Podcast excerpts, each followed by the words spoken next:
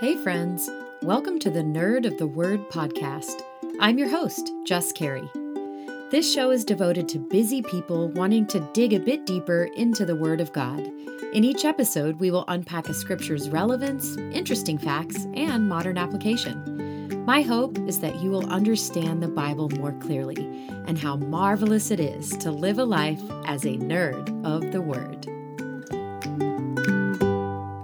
Hey there, Nerd of the Word listeners. Today we are continuing our series on courage and specifically addressing having the courage to disappoint others and let go of people-pleasing tendencies. Now, unfortunately, people pleasers get a lot of positive feedback for their tendencies. I mean, after all, people pleasers tend to be some of the nicest, most helpful people on the planet. They rarely say no, they strive to keep everyone around them happy and content, and the only downside is that too often these beautiful souls keep up this pattern at the expense of their own health and wholeness at times. According to James Madison University, a few negative consequences of perpetual people-pleasing include neglect of self, passive aggression or resentment buildup, that makes sense, increased stress and depression. And lastly, they get taken advantage of. Obviously, trying to be helpful and serve others is a very worthy attitude and disposition, especially as a follower of Jesus. But people-pleasing can easily lead to a little insidious kind of idolatry that is so elusive, we may not even know we're doing it. Let's get into our focus passage for today. It comes from Galatians chapter one and verse ten, and I'm reading out of the E S V translation. Here's what it says. For am I now seeking the approval of man or of God? Or am I trying to please man? If I were still trying to please man, I would not be a servant of Christ. All right, let's get into some of the history and the nerdy stuff here. The letter to Galatians was written by the Apostle Paul, and it's being sent to address some very disturbing issues that have come to Paul's attention since the last time he was there. And that previous time was from Acts chapter thirteen and fourteen, if you want to check it out. Now, Paul is really ticked off in this letter because there are some Christians in the region that are preaching what Paul describes as a different gospel. Now, basically, they were confusing the church by claiming that in order to be included in the family of God, you're not just saved by grace through faith in Christ, but you also have to follow all the Jewish laws like circumcision and eating kosher and so on. The whole paragraph preceding our focus passage, Paul is essentially screaming at the audacity of these people, and he even goes so far as to repeat a specific line. Now, this is a little bit of an aside, but when anything in the Bible is repeated, it means listen up, pay attention. This is very important. And here's why, because it was incredibly expensive to purchase papyrus ink and then send documents in the first century. The approximate cost of a roll of papyrus would probably be between five hundred dollars and one thousand dollars today. Obviously, you would not repeat yourself unless the message was the equivalent of sending a text in all capitals, if you catch my drift. So Paul spends about two hundred dollars to say this. If anybody is preaching to you a gospel other than what you expected, let them be under God's curse.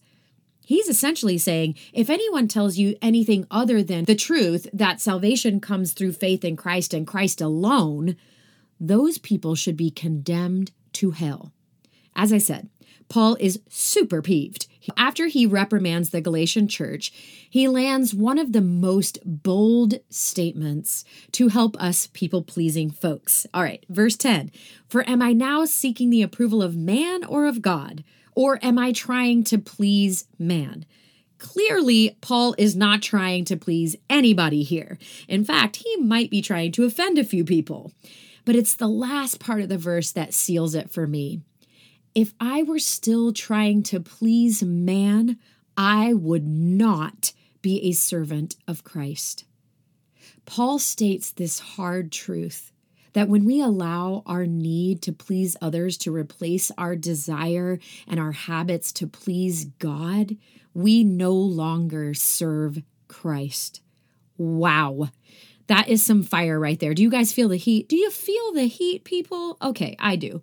Every time that I feel the temptation to modify something, even on this show, you guys, to make it more palatable or easy, I have to ask myself, am I desiring a well done, good and faithful servant from Jesus or from my friends or listeners? It's something we really have to consider in our day-to-day. Let's get into how we can gather the courage to disappoint others and let go of our people-pleasing tendencies. Let's start with this. The root cause of most people-pleasing tendencies stems from low self-esteem, a fear of rejection, or an unhealthy need for validation. Can any of you relate to those ideas? I know that I can. Rejection is my big stumbling block, and also the need for validation. I mean, all of us need encouragement, but sometimes, again, it tips in an unhealthy direction.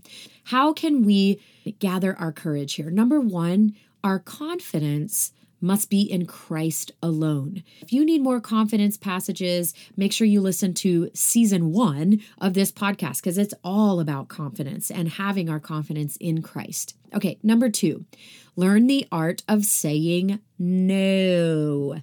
Say it with me now on the other edge. No. Did you say it in your car as you were listening to this? I hope you did. Anyway, Matthew five and thirty-seven, this is one of my all-time favorite verses, and here is what it says.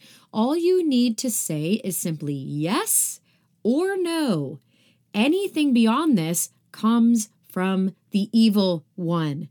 That's very convicting. Anyway, no is a beautiful word to start practicing, and the Better Up blog has a lot to say about how to do this without feeling super guilty. So here are a few softer options if you really struggle with this idea.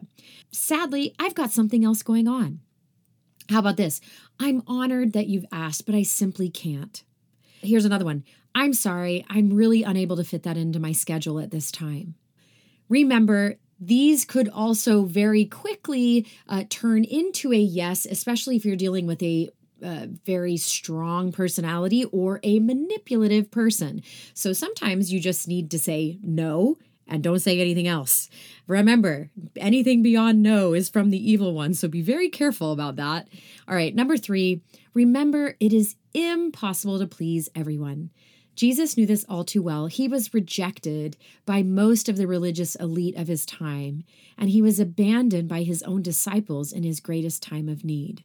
If we truly want to become more like Christ, we have to be willing to feel the momentary discomfort of people not liking us for the sake of following Christ.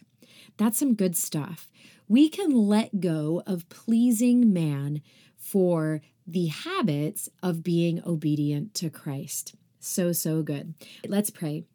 Dear Jesus, it is difficult for us to disappoint others, especially when they're very close to us. However, we want to please you over all others. Give us the boldness of Paul and the courage to disappoint others when it means we are following your plans, your purposes, and your healthy rhythms of life. Help us to continue to serve others with a happy heart and remind us when we feel taken advantage of or resentful, we may have fallen into a space of people-pleasing. Set us free from seeking the approval of man over that of God.